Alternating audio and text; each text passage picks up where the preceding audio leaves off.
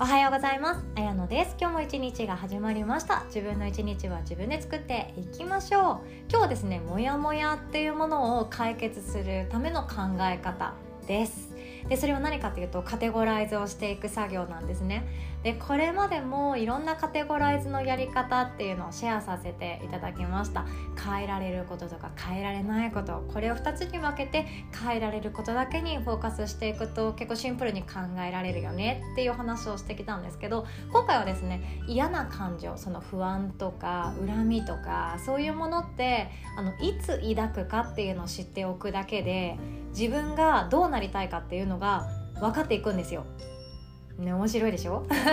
日はそんなお話でございます。嫌な感情自分の心の中で抱く時ってありますかね？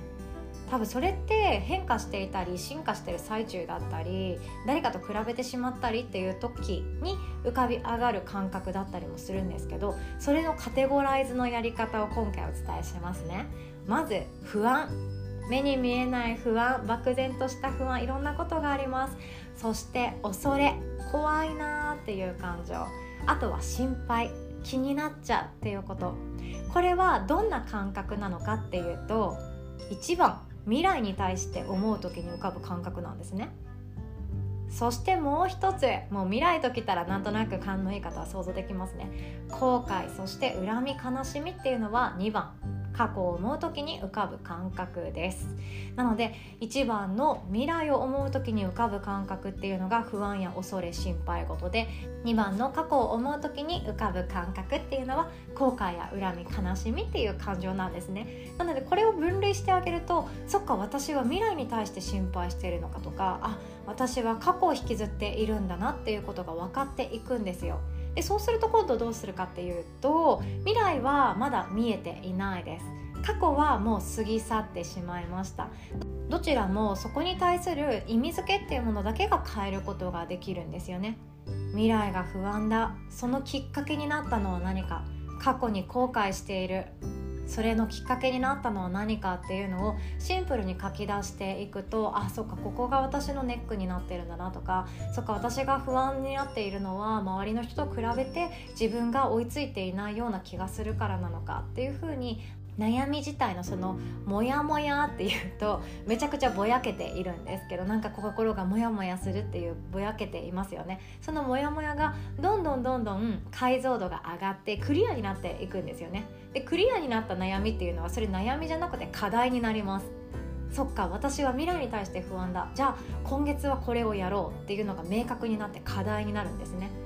過去に対してもそうですよ。ずっとあの人のことが許せない。私を振ったあの人のことが許せないって恨みっていう感情を過去に対してまだ持っているのであればそれはどうしてなのかなぜなのかっていうのを考えていくと自分がもっと伝えたい言葉があったとか自分は本当はこう言いたかったのに伝えることができなくて勘違いされているとか相手にされたことここが本当に許せないっていうようなものがもっと明確にクリアになっていくんですよね。そしたらどうするかっていうと今に生かすことができます。課題になった瞬間今に生かすことができます。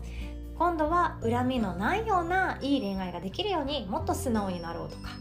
そんな形に自分の今を作ることができるのがこのワークのいいところなんですよね。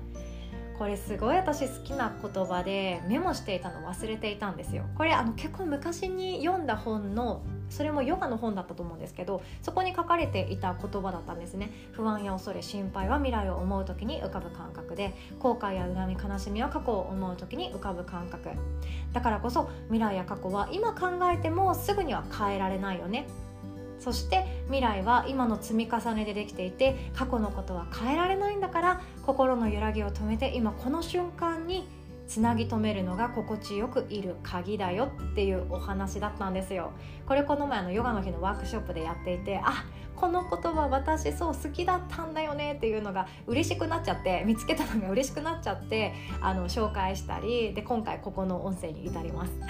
私の好きな言葉でございました。でもこの言葉ってすごくシンプルだなと思いました。モヤモヤする時ってなんかうまく言えないんだけどとかいやちょっとさあの時のあの人の態度がさとかいや私ってなんか嫌われてる気がすんだよねとか仕事がなんとなくだけどなんかうまくいってないんだよねとか変わりたいけどさどっから手つけたらいいか分かんないんだよねとか転職したい仕事が辞めたいけどどうしたらいいか分かんないんだよねっていう漠然な未来に対する恐れだったりあとはもっとこうすればよかったっていう後悔だったりすることが多いです。でもそれを解像度を上げるとどうなるかっていうとその自分の矢印ですよね心の向きが未来に向かってんのか過去に向かってんのかどっちかだったりするんですよ。このモヤモヤっていうものがクリアになっていくとそう私たちはそのモヤモヤっていうものが悩みでありもっとクリアになると課題になってそこに対して何ができるかっていう今に向かっていくことができるので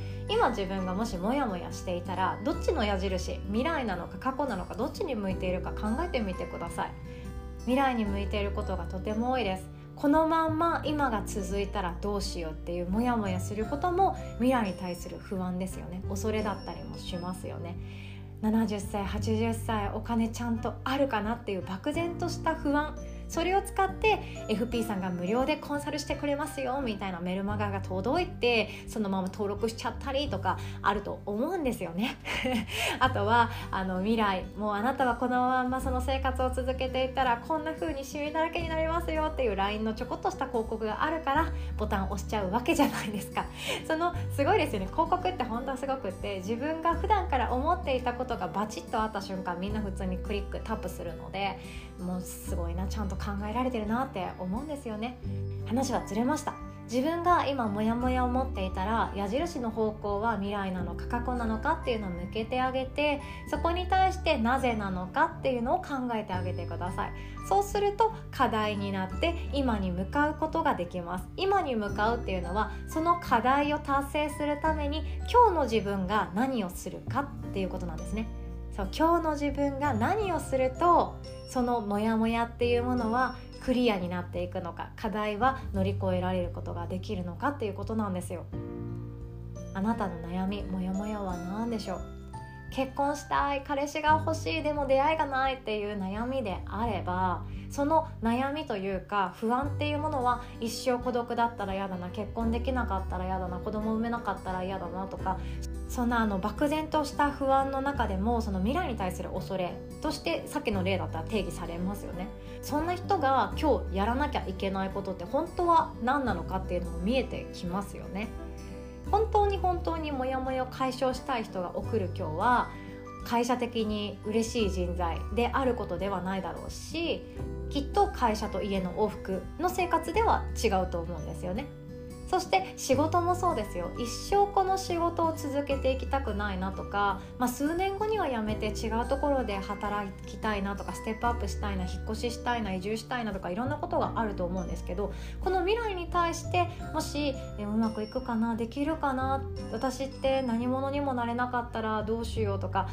自分の心が喜ぶような仕事を未来の自分ではやっていてほしいなっていう思いがあってそれを実際にやってる友達とかが近くにいると多分比較してなんて自分は情けないんだって後悔するかもしれないしでそれを見たからこそ自分はじゃあ私は1年後は変わっていたいって思って不安だったり心配をしていくと思うんですよね。なのでその感情っていうものがなぜなのかなぜなのかって考えると多分周りの人からも影響されてるだろうし未来が見えないっていうこともあるかもしれないです。そうなると課題はそうですよね。自分が何がしたいかを見つけてあげるとかどんな生き方どんな人間でありたいかとかどういうふうに人の幸せに貢献したいかっていうのを考えていく必要があります。でそこからもうステップ早くってそれが課題になってしまえばその課題をクリアする今日を生きればいいんですよね。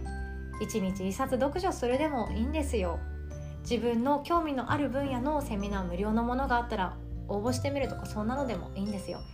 今日を生きるっていうことはすっごいことなんですね。今日の積み重ねが未来になっていきます。そして今この瞬間っていうものに矢印を向けていくだけで私たちのモヤモヤっていうのはただの課題シンプルになっていきます。では今日も最後までお聴きくださりいつも本当にありがとうございます。お互い素敵な一日を作っていきましょう。おしまい。